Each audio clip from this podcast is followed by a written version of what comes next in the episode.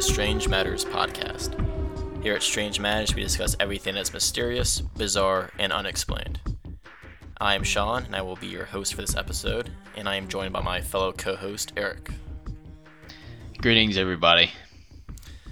Alright, so for this episode, we will be discussing one of the most popular mysteries out there, and it's personally one of my favorite mysteries of all time.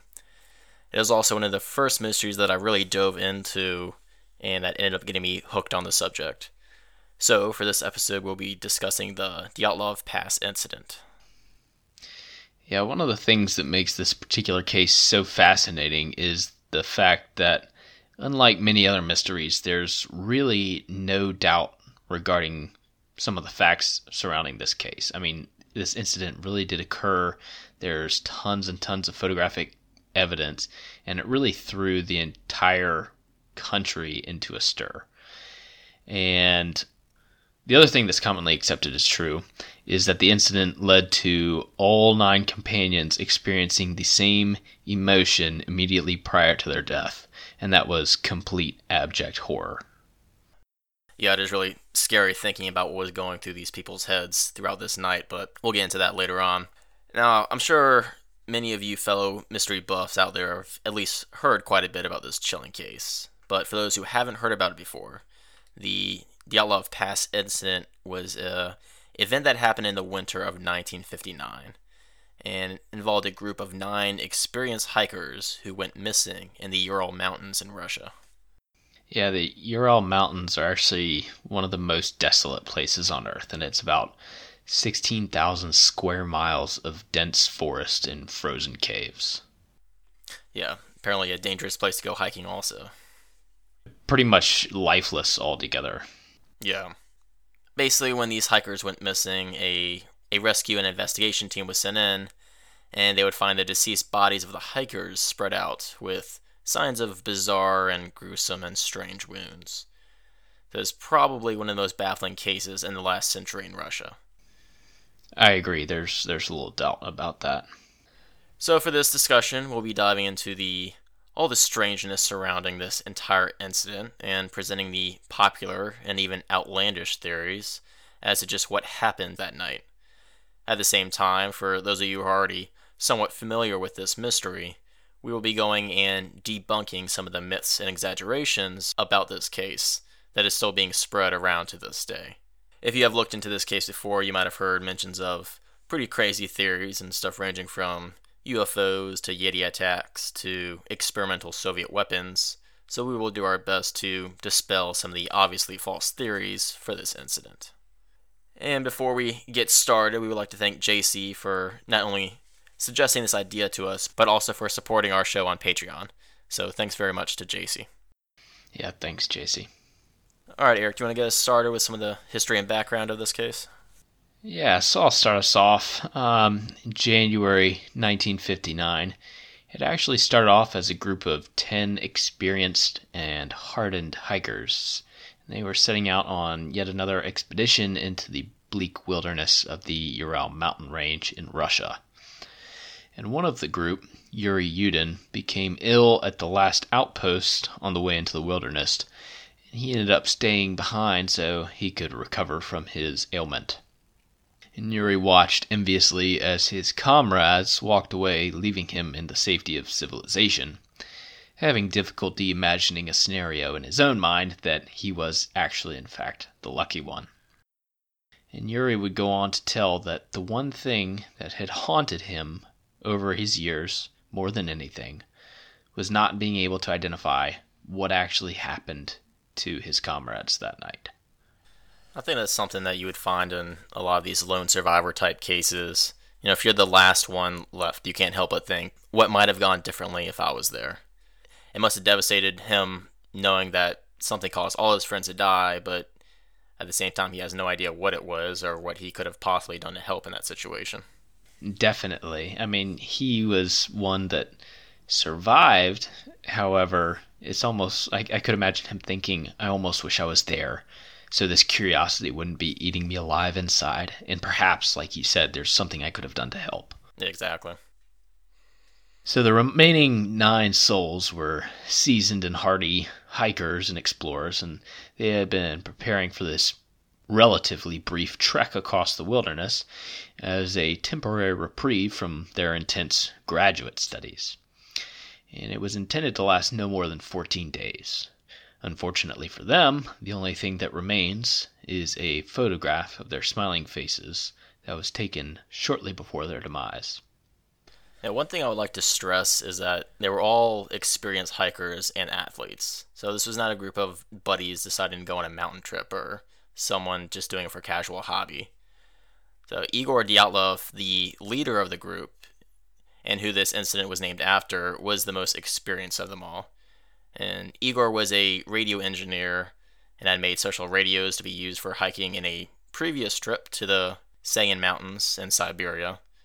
He had also developed a portable stove that would work in the harsh climates and brought it along with him this trip.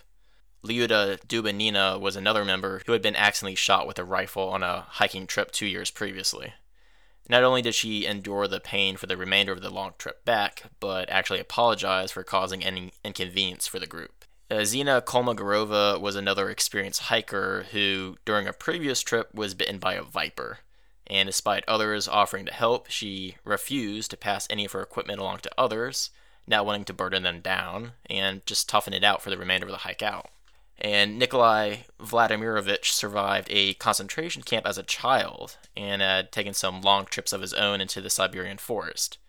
So he was known to be a careful and helpful hiker, and he's pretty good at fixing bags and equipment so that everyone else would not be pained or cumbered by their packages. So the point I'm just trying to drive through is that each of these people were very experienced and they knew what they were doing and the risk involved. So this is all going to factor in in a bit once we talk a little bit more about the incident, the theories, but that all will come later on. So weeks after their departure to Kholat Syakhl, what's known as the Mountain of the Dead, the group fails to return as expected. And they were supposed to arrive on February 11th in Vizhai. And then subsequently send telegrams to their eagerly awaiting families. However, no telegrams were received that day. Military and civilian search parties from the Ural Polytechnic Institute were dispatched in order to locate clues regarding this strange disappearance.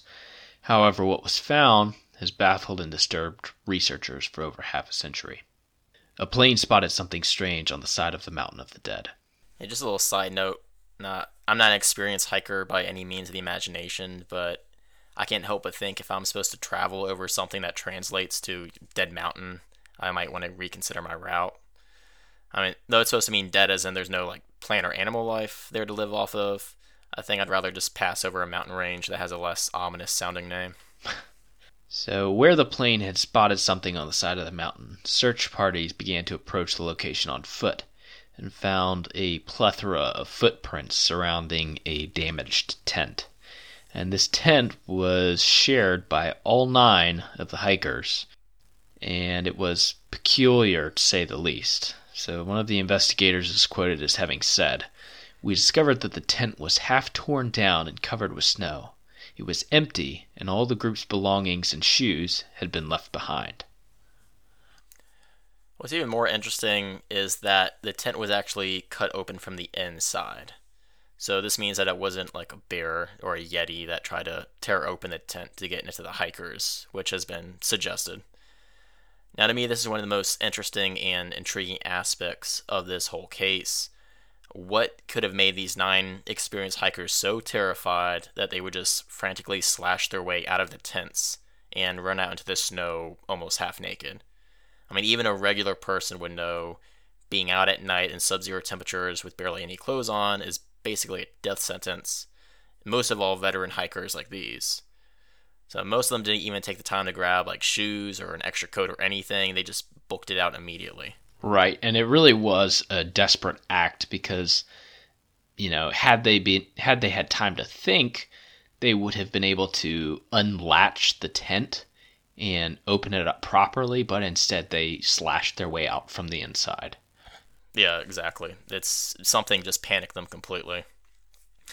And Eric, I know during our previous discussions of this case, I've likened this event to basically someone who's willing to jump out of a burning building to their death blow. In this situation, if you're presented with a much more painful and terrifying way to die, you would do anything to avoid it, even if the alternative also leads to your death. So for these hikers, I mean, something just must have caused them to momentarily think that whatever was happening at that moment would be worse than freezing to death outside. So just this event of them cutting their way out of the tent and running away is probably what I've thought and imagined the most about this incident. Just trying to think of, you know, what could have been so scary or confusing that it could make every single one of these people panic and just run out into the night to their inevitable demise. So, tracks found in the snow suggest that this group was scattered at first, but then came back together around 300 meters down the slopes. Kind of like you said, Sean. They were desperate to get out of the tent. They shot out in all directions and then eventually began to regroup a little bit further down the slope. The investigators followed the trail of footprints down the hill and located the remains of a fire beneath a large pine tree at the edge of the woods. The first two bodies that were found were located roughly a mile from the campsite. Despite being relatively close to the campsite, which would have certainly provided essential items to their survival, the corpses were naked or near naked and were, of course, frozen solid to the core. Right, and I've heard a lot of people say just how strange it was that these two corpses were found wearing basically just underwear, as you would think they would at least have some type of layer on for sleeping. So the likely explanation is that they were the first two to die, and that some of the others scavenged whatever they were wearing to put on themselves as protection from the cold. These clothes were probably already wet from the snow and half frozen, but I guess if you're that desperate, you would basically try anything to put on an extra layer that you could find. Another explanation that I've heard is that there's an interesting side effect of dying of hypothermia and that the sensation that you are feeling is that you're actually starting to burn up with heat. And it has been observed by people who are obviously in a freezing elements.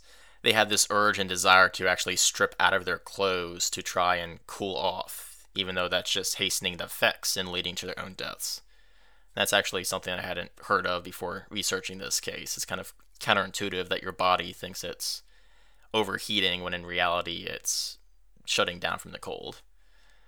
However, in this case, since some of the hikers were found wearing odd bits of clothing belonging to some of the naked members, the most likely explanation is that they removed the clothing from their dead friends, and uh, that's more likely than them undressing due to the hypothermia.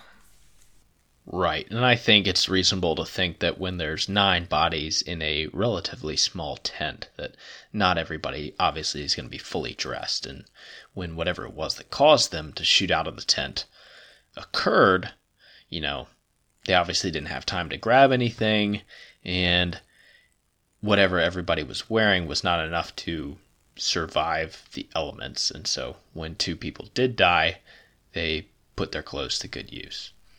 Yeah, it's morbid, but it makes sense. What's more disturbing about the initial scene was that the tree limbs of the pine above them were broken off to a height of nearly 15 feet up. Forensic investigation revealed chunks of skin embedded in the bark of the tree, indicating that these two individuals had frantically tried to climb the tree until their hands were swollen and wounded. And this was strange for many reasons. These men were, again, by all definitions of the term, hard woodsmen. And what could possibly have scared them out of their tent into this bitter cold and, you know, forced them to climb up a tree? Yeah, and I've heard some people saying that, you know, maybe something was chasing them or, you know, coming after them and terrify these people, so they try to climb the tree to avoid it. Maybe some type of wild animal or something chasing them. To me, I think this is one of the exaggerations of the case that we've talked about earlier. Some people try to make it more supernatural than it really was, like there's a pack of Yetis after them. I think a more reasonable explanation that they might have climbed the tree to get a better view of their surroundings, see if they could spot their way back to their tent and camp, because, as we mentioned, they just ran out in confusion, and it's freezing cold, snowing, and nighttime, and they have no idea where they are. Another way I think you could explain the broken tree limbs is that maybe they were trying to snap some of them off to start a fire. Maybe they were in a better condition than wood that was already left on the ground or something. So a lot of people think that they were perhaps trying to escape some sort of beast, like you said, a pack of yetis, or even something natural like a pack of wolves or bears or something. But you know, the reality of the scene that they found was that there were no tracks and no significant damage to their remains. You know, they didn't have, you know, their their meat bitten off of them essentially, which is what would happen if they were being hunted. Um, so nothing like that to indicate any sort of a struggle. So, and one of the other strange things is if they were in such a rush initially, how did they actually have time to build a fire? Yeah, everything we've seen so far up to this point is basically just pure panic mode. I mean, they slashed their way out of their tent, they're running all in different directions. But my guess would be at this point that whatever had caused them to initially just completely panic and run out had probably passed somewhat, and they were finally beginning to think logically. So, I mean, obviously, if you are in the freezing cold weather, one of the first things you're going to do is try to build a fire to warm yourself up. And it's interesting to point out that it seems at this point, when the fire is made, or either before or right after, this is where the hikers start to separate and split up. Now, of course, it's not known what caused them to split off into separate groups. Perhaps they had arguments about what the best course of action would be after this, or maybe some of them were not thinking straight and just wanted to keep running or moving away from the location. But from here on out, the remaining bodies would be found spread out in different areas of the mountain. The immediate moment of being in the tent and then having to get out so quickly that you have to cut through, you know, the, the, the canvas, that obviously all happened very quickly. However, you know, now they're a mile down the slope and they're thinking, so now what are we going to do? This is literally probably 10 minutes after the initial panic. So I, I think this leans more towards the theory that, like you said, they were not being hunted by a particular predator, but something caused them to run away from their tent. And now, in a moment of safety, they're trying to figure out what they're going to do. So not far from these two bodies, about 900 feet away in the direction of the tent, so up the slope, was the body of the leader Igor Dyatlov. And this 23 year old student had been on, you know, like we said, many of these expeditions and returned nothing less than invigorated. And here he lay deceased after what was supposed to be a brief trek into the woods. So he too was frozen solid, lying on his back with one hand clinging to a small birch branch, while the other hand was raised over his head, as if to, as some would suggest, protect him from an attacker. And then two more bodies were found several hundred yards apart, all of them in a line, pointing directly towards their original camp. So this kind of raises the question had they been attempting to crawl back up to their tent to evade the elements, perhaps? So, kind of my theory with this is that, you know, we've discussed how they ran down the slope to escape something. Now they're all in a group. They know if they don't do something, they're going to freeze to death. A portion of the group decides that they're going to try and brave whatever the initial threat was at the tent. And three of them head back up to the tent. And obviously, you know, they don't make it. Here they lay, while the others are left down at the tree to fend for themselves. I'd agree. I think that makes the most sense. Uh, I mean, at this point, the tent is still the only source of shelter you have from the elements. Right. And it seems to me that Dyatlov, being the, the leader most experienced, knew this, and that was getting back to their tent was basically their only chance of survival, and that he either led to or only other or only to volunteer to go back up with him, where they could you know grab some of their clothing and equipment, and I guess bring it back to the rest of the group, and so they could start to warm up. Again, you have four others that stayed behind by the fire. You know, maybe they figured they would the best way of surviving was just to stay by the fire and warm up, or they didn't want to go back up the slopes. I mean, as it turned out, that might have been the slightly better option, as neither Dyatlov or his two companions actually made it back up to their campsite before giving in to the cold and dying of hypothermia. So, actually, though it might have been the smartest thing to do to try to make it back up to the tent, it ended up killing them quicker than the others who stayed behind. Sure, I could definitely see that being out in the open part of the slope with no trees for cover. You know, perhaps the three were going up to get the tent to bring it back down to their new campsite and so that they could survive that way. Maybe that's why they went a small group while the rest stuck around the fire. Who knows? Yeah, I mean, I really don't I don't really know what I would do. I mean, at this point you're basically freezing and you have a small little fire that the seven survivors are trying to huddle around and basically your leader is telling you the only way we can make it is we have to go back into the dark of the night wandering up this hill trying to find your campsite again. And basically you're just wearing like long johns or something. So i don't know if i would want to leave the fire either. So it would not be for a couple more months until spring arrived and the ice began to thaw that the rest of the group would actually be found in a ravine a short distance further into the woods away from the pine tree with the fire. They would be found buried under 15 feet of snow where they had perhaps burrowed down in order to make some sort of shelter, but they were nonetheless frozen dead. Yeah. But this group of four, they were in a better state of dress than the two left nearly naked back at the site of the fire. So, two of the hikers were found wearing clothing belonging to the first two who died by the fire, which again suggests that they cut off and wore the clothing of those two who were either dead or in the process of dying in an attempt to stay warm. Autopsies revealed that most of them had severe internal injuries, including broken bones and organ damage. Strangely, though, there was no outward signs of trauma, so no scratches, no bruises, no soft tissue injury. It was all purely external, which of course is weird because it's like how do you cause an external or an internal wound without causing an external wound? So, what's even more bizarre is that shards of their clothing contained high levels of radiation. Right. And this question of the radiation found on some of the clothing is probably one of the more debated aspects of this mystery that I've found.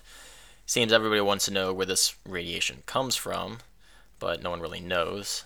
There are a few possibilities. One theory is that the area just has a natural high level of radiation from perhaps nuclear warhead testing done by the Soviet military. Another idea is that one of the hikers worked in a lab back at the university which dealt with radiation, so perhaps some of his clothing was contaminated and just kind of spread around. It's also possible that the gas lanterns they were using contained thorium, which could be a possible source of radiation. And unfortunately, the information about this part of the incident is spotty at best. Apparently, there was no mention at all of radiation in the initial official report. It wasn't until sometime later, I think it might have been years later, that the clothing was actually tested for it.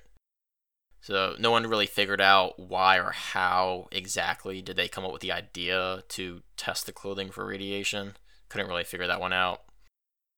Also, in some sources, it details that a high level of radiation was found, while others mention that it was just a low amount or just slightly above the natural level. Also, you would think that if there was some massive source of radiation, that it would have affected everyone. Uh, there would be traces found on all the clothing, except it was found on just a few select pieces.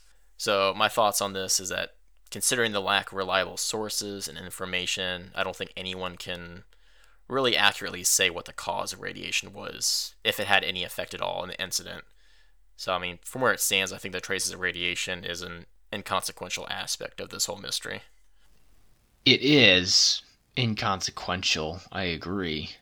However, it does conveniently line up with another fact that we'll discuss a little bit further later on, and that was that when the bodies were found and funerals were held, a lot of the family members kind of subjectively and anecdotally believed that the skin of the hikers was a tinge orange more than it had been when they left. Now, this could have been caused by various different things. However, it does line up with perhaps them being exposed to some sort of radiation that had caused the discoloration in their skin and also led to the radiation on their clothes. So, inconsequential, yes. However, it does fit a possible theory. Yeah, we'll get into that more a little bit later on. So, the official Soviet investigator into this tragedy, Lev Ivanovov, concluded in his hastily composed report that all nine deaths had been caused by what he described as, quote, an unknown elemental force which they were unable to overcome. However, in private, he told people he thought it was aliens.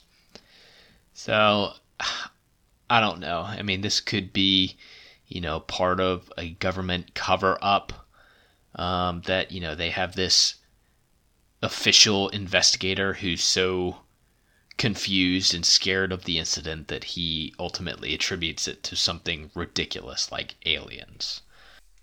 Or it could be that he just has no idea, so just like you know, if he can't actually figure out using anything logical, he's like, well, maybe it was aliens. Perhaps, but I don't think aliens fit with any of the key details more than anything else. So, That's true. So after this, the investigation was closed and the area was roped off for four years until people eventually started to lose interest in the incident. So, I guess now we can dive into some other further disturbing facts and myths regarding the Dyatlov incident. So, one, one particular fact I wanted to bring up again was that the tent was found to have been ripped from the inside out. And this would indicate that they were either terrified of something they had already that had already been sealed inside the tent with them, or that they simply did not have time to unclasp the tent in order to escape. Regardless, it's clear that they were in a hurry. There's no doubt about that. But I tr- when when I look at situations like this, I try and put myself in their shoes.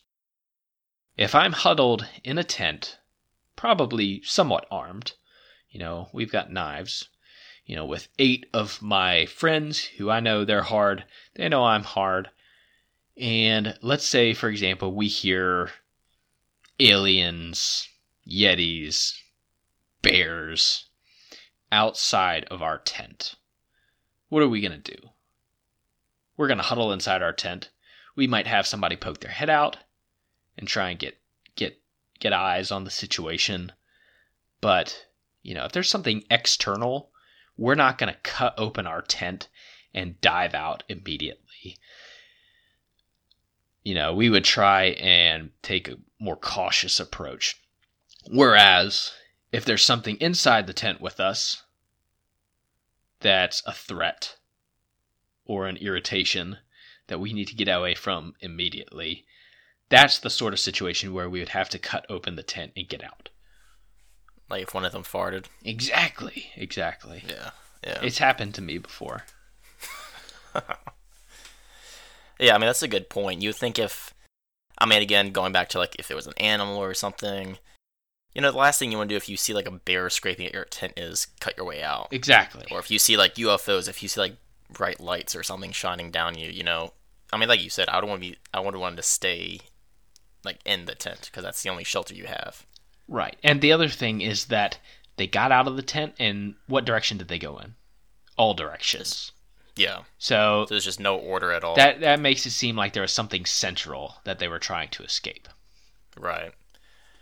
And again, that's this is one of the most important unknowns in this whole mystery is just what drove these experienced hikers out of their tent to their basically certain deaths. And we'll cover a few likely explanations in a few minutes when we go into possible theories. Another myth that I would like to debunk is that there have been some rumors floating around the internet for quite some time that of the bodies recovered, their hair had turned a strange silverish type color.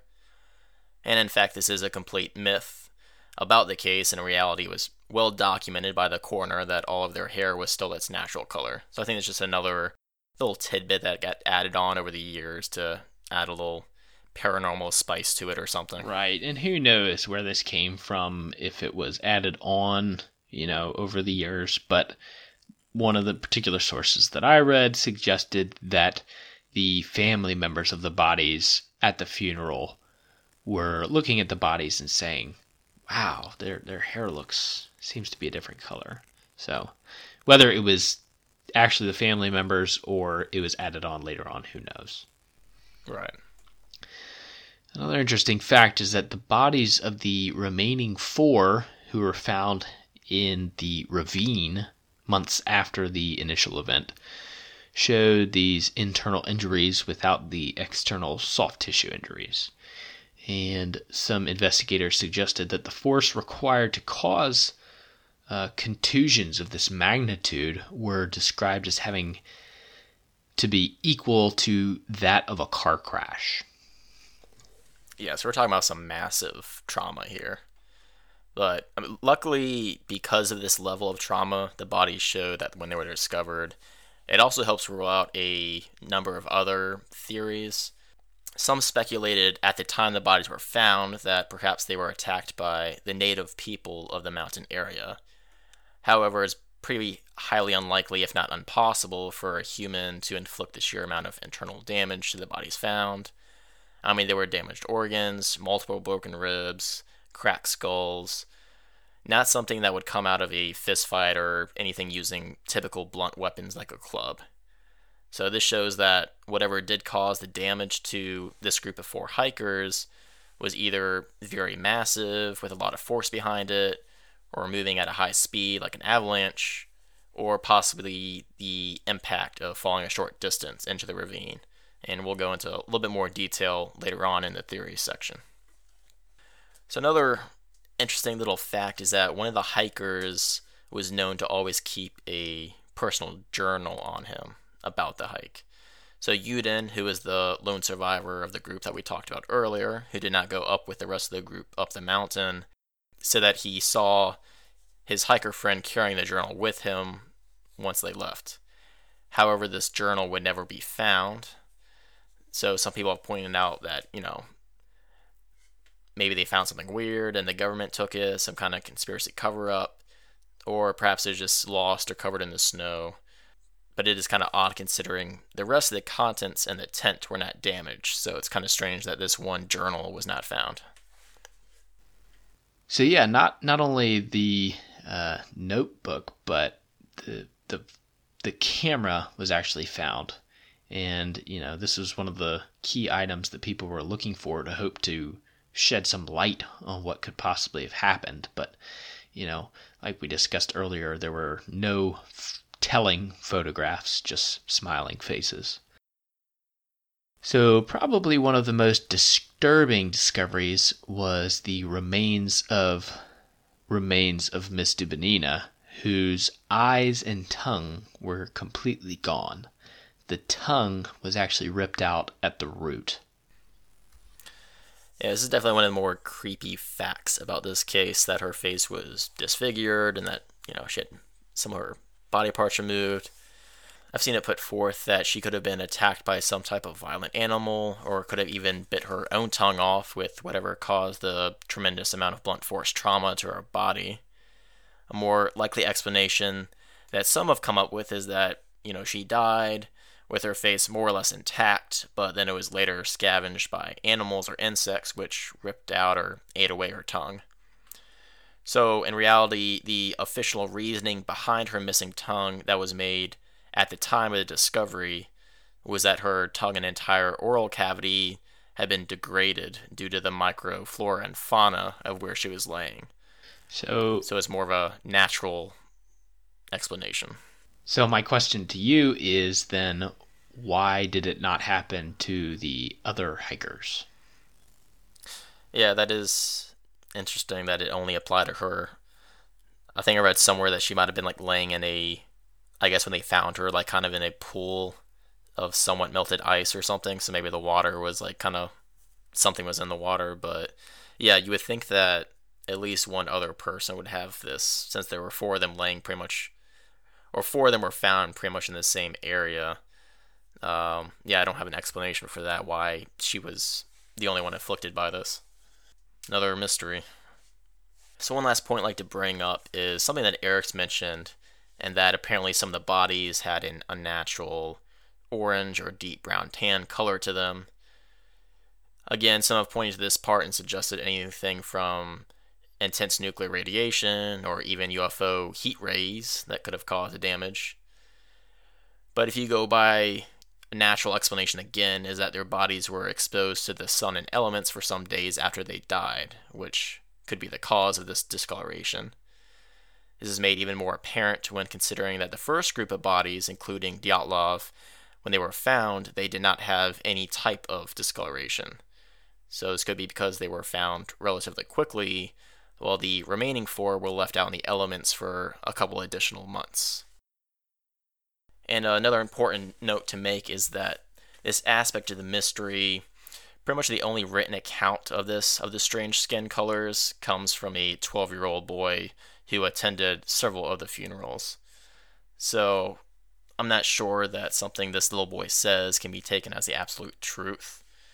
I mean, considering the weird condition of their skin color doesn't make it into any of the official reports.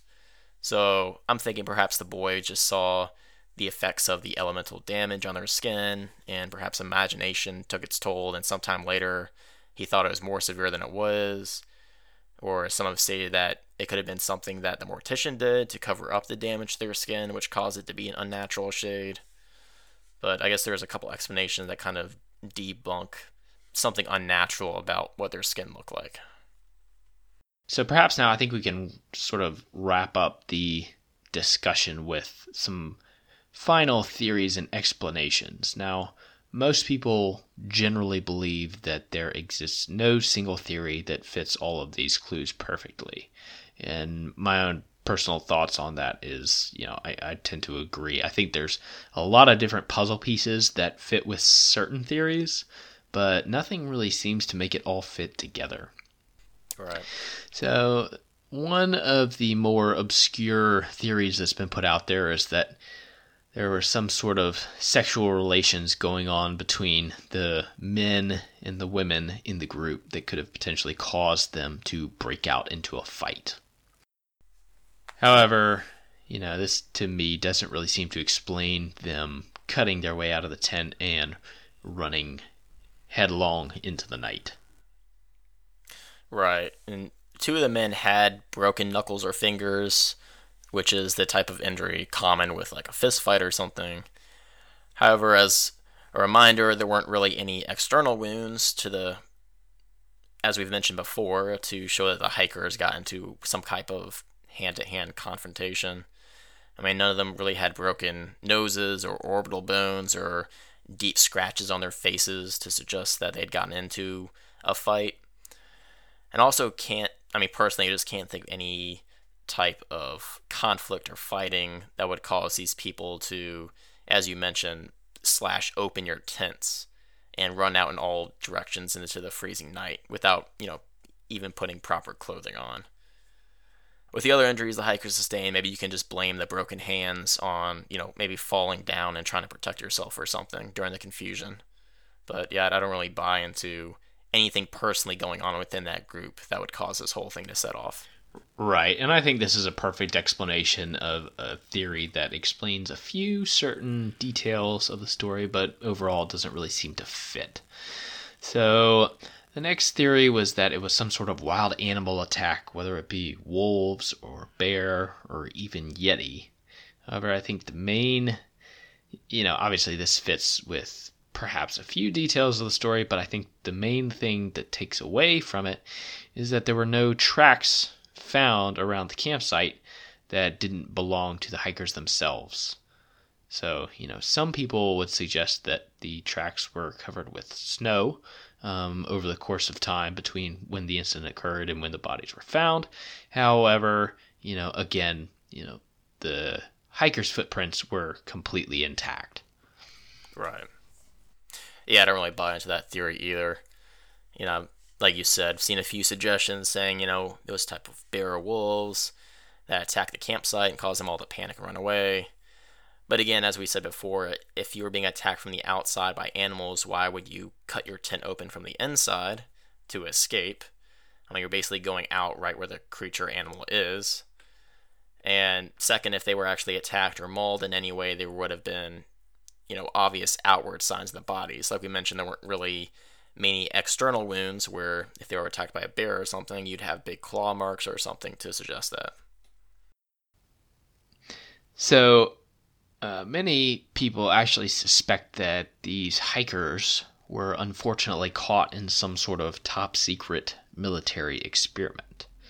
Now, this is a possibility. It might explain the radiation and the the alleged discoloration of the skin and the hair, and it could perhaps even explain the panic that caused them to dash out of their tent. Um, and given that this was at uh, occurring around the height of the Cold War. However, um, there are claims out there that there's no real evidence of any sort of military experiments going on in the area for hundreds of miles in either direction. Yeah, exactly. I mean, there's just no records of any type of experimental aircraft the Soviets were testing, or no evidence that the mountain range was being used for weapons testing. On the other hand, if there was some if there was some type of top secret experiments going on, we probably wouldn't know about it anyways. I heard an interesting theory involving a, I guess, air mines they were trying out, and that one of these experimental air mines kind of strayed off course and happened to go up the mountain where they were camping, and then it exploded right over the tent, which I guess could cause enough light, sound, and force to to completely disorientate the hikers and cause them to flee in panic for some reason. So, I mean, it sounds like it could fit when thinking of what could cause these people to temporarily kind of lose their minds and just abandon their tent. But unfortunately, there's no evidence or reports to back up this theory, really. Yeah, and the other thing is, if this had been the case, by the time they got down the hill and were able to reorient themselves, it would make more sense that all of them would head back up to the tent. However, this was not the case. Only three of them did, and the rest stuck around to die. Right. So, one particular theory that interested me was that they were, you know, slaughtered by nearby Soviet Union escapees. So these Soviet Union escapees were known as the Mansi tribesmen. And, you know, as the theory goes, these nine hikers were trespassing into these Mansi territory, and that these individuals who were legendarily harsh Siberian natives were, you know, dealing with them accordingly. Um, the issue with this theory, though, is that you know there was no signs of any sort of money, food, or valuables like watches located anywhere nearby, and you know all of the alcohol and the blankets that the hikers had in their tent all just you know sort of stuck around. It didn't disappear. It wasn't stolen. And you know the other thing is that um, there were, again, a complete lack of external wounds no stabs, no bullet holes, no nothing. Yeah, and again, just like we were talking about with the animals, if you have a if you have a pack of you know people outside, you know if they were trying to tear down your tent or something, why slash your way out of it? It just doesn't make it doesn't make sense to me. I guess it's a interesting theory adding a human element to it but I just don't see how what could cause them to again slash their way out, run out, and just scatter all bunch around if they were actually being attacked by humans. Right.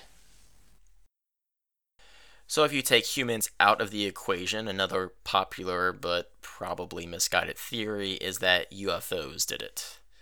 So there was a separate group of hikers that were about 50 kilometers away from the Dyatlov campsite and they claim that they saw these strange orbs of orange lights up in the sky on the exact same night of the incident. Similar sightings were recorded in the month following in the surrounding area. So, some who are trying to support a more paranormal explanation have suggested perhaps UFOs attacked the campsite for some reason.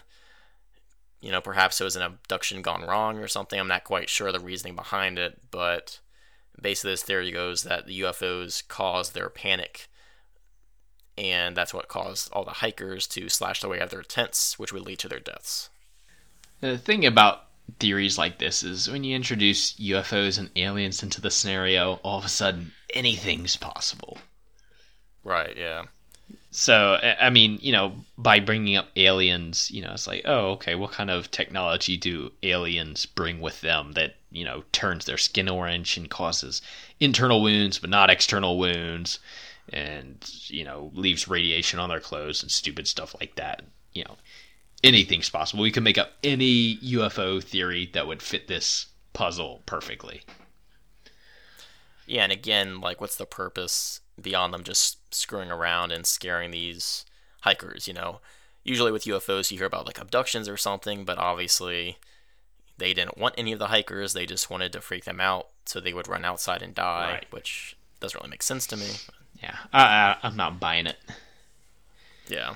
Another explanations could be the phenomenon known as ball lightning. Perhaps this was up in the sky and this was the, the strange orbs that people were seeing.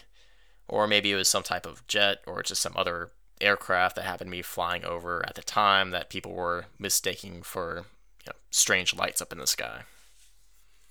But yeah, I don't, I don't think either of us really put too much stock into the UFO theory.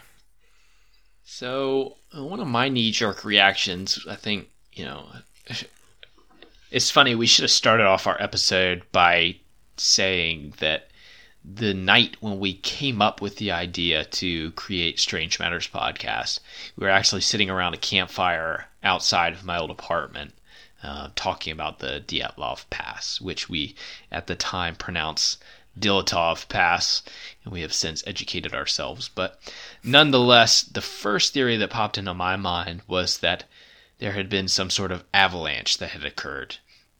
You know, this would be a perfect example of something that would cause them to cut their way out of a tent and take off without grabbing any clothes or anything.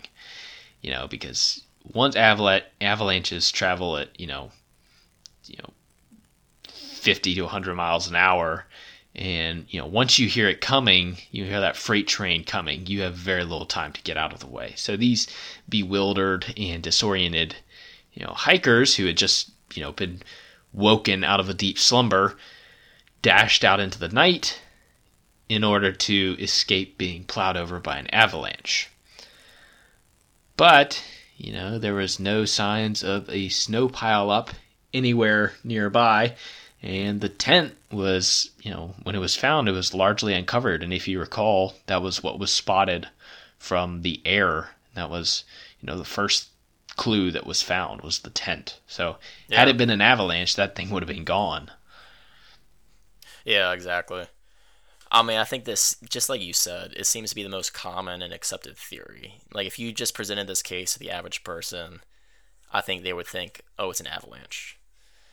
So, I mean, it does make sense to think it was some type of natural disaster, like an avalanche, that basically started this whole incident. So, basically, in this theory, that, like we said, an avalanche is coming, so these people are desperate, they hack their way out of their tent, try to run away. The further explanation is that by getting hit by this avalanche is also what caused some of the extensive internal injuries, like the broken ribs. Then you know, once the group made it to more level ground, some distance away by the big pine tree, they finally gathered themselves to decide what to do. Two of them would die right there. Dyatlov and two others would attempt to crawl their way back to the campsite, and the remaining four went deeper into the woods, where they would all die eventually. So, like we said, this is probably the most popular theory. During my research, I was just recently reading over some posts online about this mystery, and I saw a lot of people just saying, oh, it was clearly an avalanche, and then just left it at that.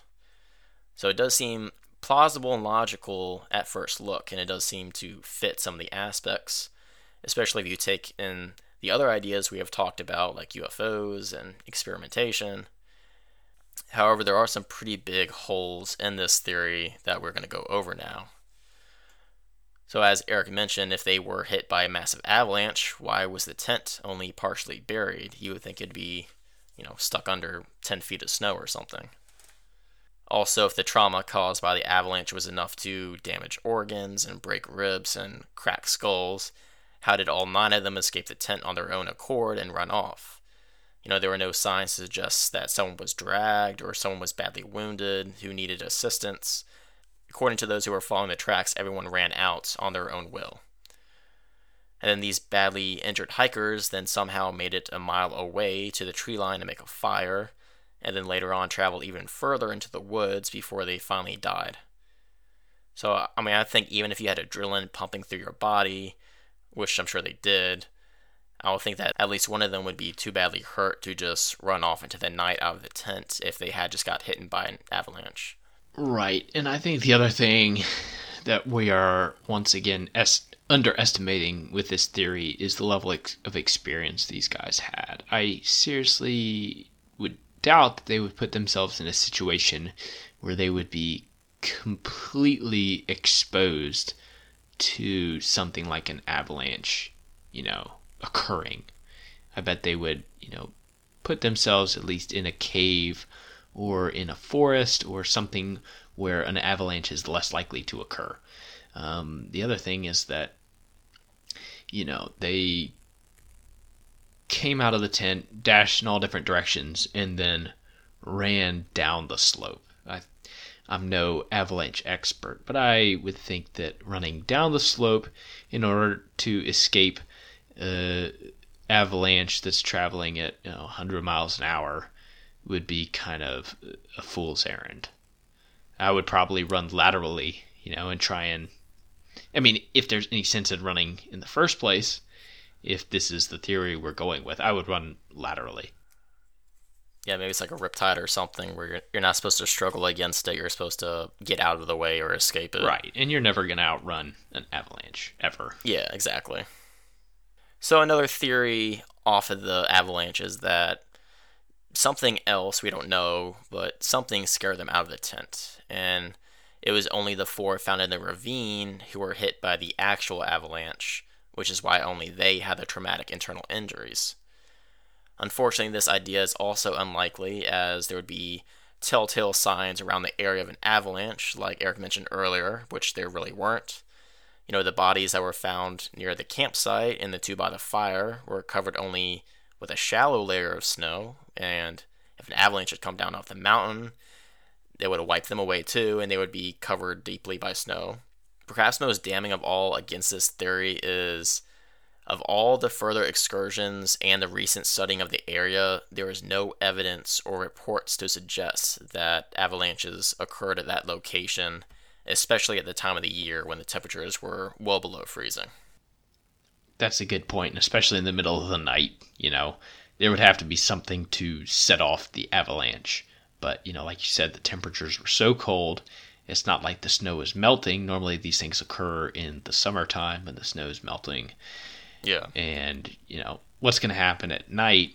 Eh, I mean, nobody was shooting any guns. or probably no explosions unless we're combining the military experiment theory with the avalanche theory.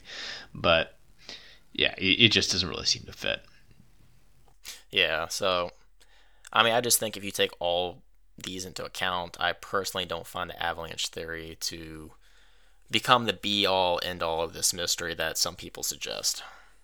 So, another fact I wanted to point out was that some have speculated that since the four most badly injured hikers were found in the ravine, that their injuries would have been sustained from falling into it. And this is definitely a thought that crossed my mind when I was reading through this.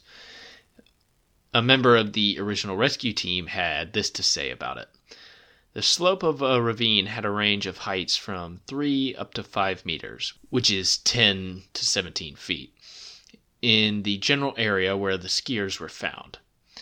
It is quite possible that the injuries recorded could have been sustained by a sudden fall, especially given the fact that these people would have been tired and have had limited visibility. It does seem a little strange to me that all four of them would fall into the ravine at once. The group had previously walked in a straight file line, as is custom in the snow to conserve energy. Although after everything had happened, they could have been just too zoned out or weren't paying attention from fatigue and suffering from hypothermia to notice where they were going. Yeah, I think that's a little more likely for them to the trauma caused to their bodies from falling rather than an avalanche because there really wasn't any signs in the area of an avalanche actually happening. So, just to wrap up and to give our final opinions of this case, now, I think this is just a mystery where even after so much time looking into it, I really can't come up with one theory that I feel comfortable with thinking is the right one. Another problem, and one of the benefits of this mystery, is that you can come up with a dozen different theories, but at the same time, you can start punching big holes in each of those theories. So you have the obviously outlandish UFO attacks, or even something as logical as an avalanche, there really is nothing that we know of that completely satisfies as a legit concrete explanation. So if I had to take a guess from my research into it, I would think that you know maybe there was some type of sudden windstorm or maybe a mini earthquake or some type of loud snow shift. I mean something that would make a lot of noise and make the hikers think that they were about to be hit by an avalanche when in reality they were perfectly safe inside their tent. So, in this panic state of mind, they quickly cut their way out of the tent and they ran off after each other, getting lost in the night. And by the time they all regrouped, they were already freezing and suffering, and it was basically too late for them. So, I mean, whether they died from hypothermia or blindly walking into a drop of the ravine, in reality, the hikers were dead pretty much as soon as they left the shelter of their tent. So, really, this entire mystery boils down to this single question why did nine experienced hikers abandon their camp in hostile weather conditions knowing it would almost certainly lead to their deaths? And we still don't know the answer. So I, I think the answer to all the important questions, in this case in general, will just be one of those mysteries that will forever be unsolved. Yeah, I, I think that's a good way to wrap this up. It really does ultimately boil down to what caused them to cut their way out of the tent. Because after that, you know, if you accept the theory that whatever it was that caused them to cut out of the tent, you know, it was a continuous threat and they had to stay away from it. So much so that they ran a mile away from their campsite. You know, after that, everything kind of starts to seem to make sense. Um, you know, you've got the individuals who stayed out for extra months. You know, their skin turned orangish. They had the internal wounds that could have possibly been caused by a fall. You know, the three that decided to go back up the hill died from hypothermia, and this all occurred after the two had already died from hypothermia underneath the pine tree. So I think, you know, if we could at least just identify that one missing detail, everything else already seems to make sense. Exactly. It's just that one question that I've been wondering about, and probably a bunch of other people have been wondering about for years and years, is what made them run out their tents. But again, that's what makes this a good mystery, is that we'll probably never know. So that wraps it up for this episode of the Strange Matters podcast. If you have other clues or missing details that we left out that you would like to add, please email us at our email address, strangematterspodcast at gmail.com, or feel free to listen and comment on our website, strangematterspodcast.com. And if you're listening to us on iTunes, please leave us a rating and a review. It really helps us to promote the show. Strange Matters is made possible by our generous listeners who are supporting the podcast through our Patreon page. On Patreon, you can donate as little as $1 a month towards the show, and all of our patrons can help decide what topics we should focus on each month. You can also get access to exclusive bonus episodes every month that we will make just for our patrons. And for those who have pledged already in the first group, we will be releasing an exclusive episode in the near future. Even though this is our first month on Patreon, we are already coming close to reaching our first goal, so big thanks to everyone who has supported the show so far. If any of you other listeners are interested in helping support and helping out our podcast, you can visit our page at patreon.com slash strange matters or just visit our website and click on the support us page. So until the next time at Strange Matters Podcast, take care, everybody. See ya.